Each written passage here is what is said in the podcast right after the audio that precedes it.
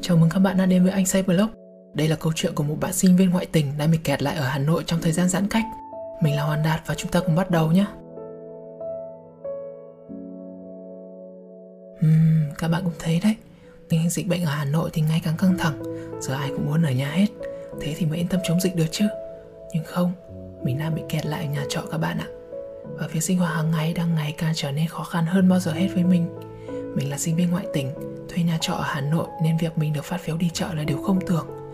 Một số đứa bạn của mình ở cùng với chủ nhà thì có thể nhờ chủ nhà đi mua đồ hộ. Nhưng đáng tiếc mình lại là một đứa khao khát tự do và độc lập, không muốn bị ai quản nên không có cơ may ấy. Nhà mình nằm trong một con hẻm sâu ơi là sâu, nhưng có một lợi thế là nếu biết đường thì bạn có thể có rất nhiều điểm ra như là Trường Trinh này, Tôn Thất Tùng, Tam Khương, Tây Sơn, thậm chí là chùa Bọc cũng được luôn. Nhưng hãy nhớ, đấy là nếu biết đường thôi nhé. Chứ mình vừa mới chuyển vào thì Hà Nội bắt đầu giãn cách. Với mọi sự đen đủi như vậy thì tia sáng soi chiếu nhà mình là một tiệm tạp hóa gần nhà. Bình thường thì quán cũng như bao tiệm tạp hóa khác. Bán đồ khô, kèm thêm được thêm chút rau củ. Giãn cách thì nguồn cung của quán cũng kém đi, Nên là những gì mình mua được là mì. Còn rau thì không có không không.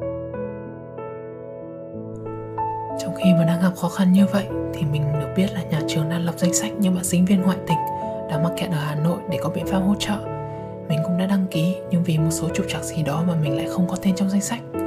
Về sau trường đã có thêm đợt 2 và cuối cùng mình cũng đã được hỗ trợ rồi. Chiều hôm 29 mình có nhận được 500 nghìn trường chuyển khoản đến. Nghĩ bụng thấy là quá tốt rồi đấy.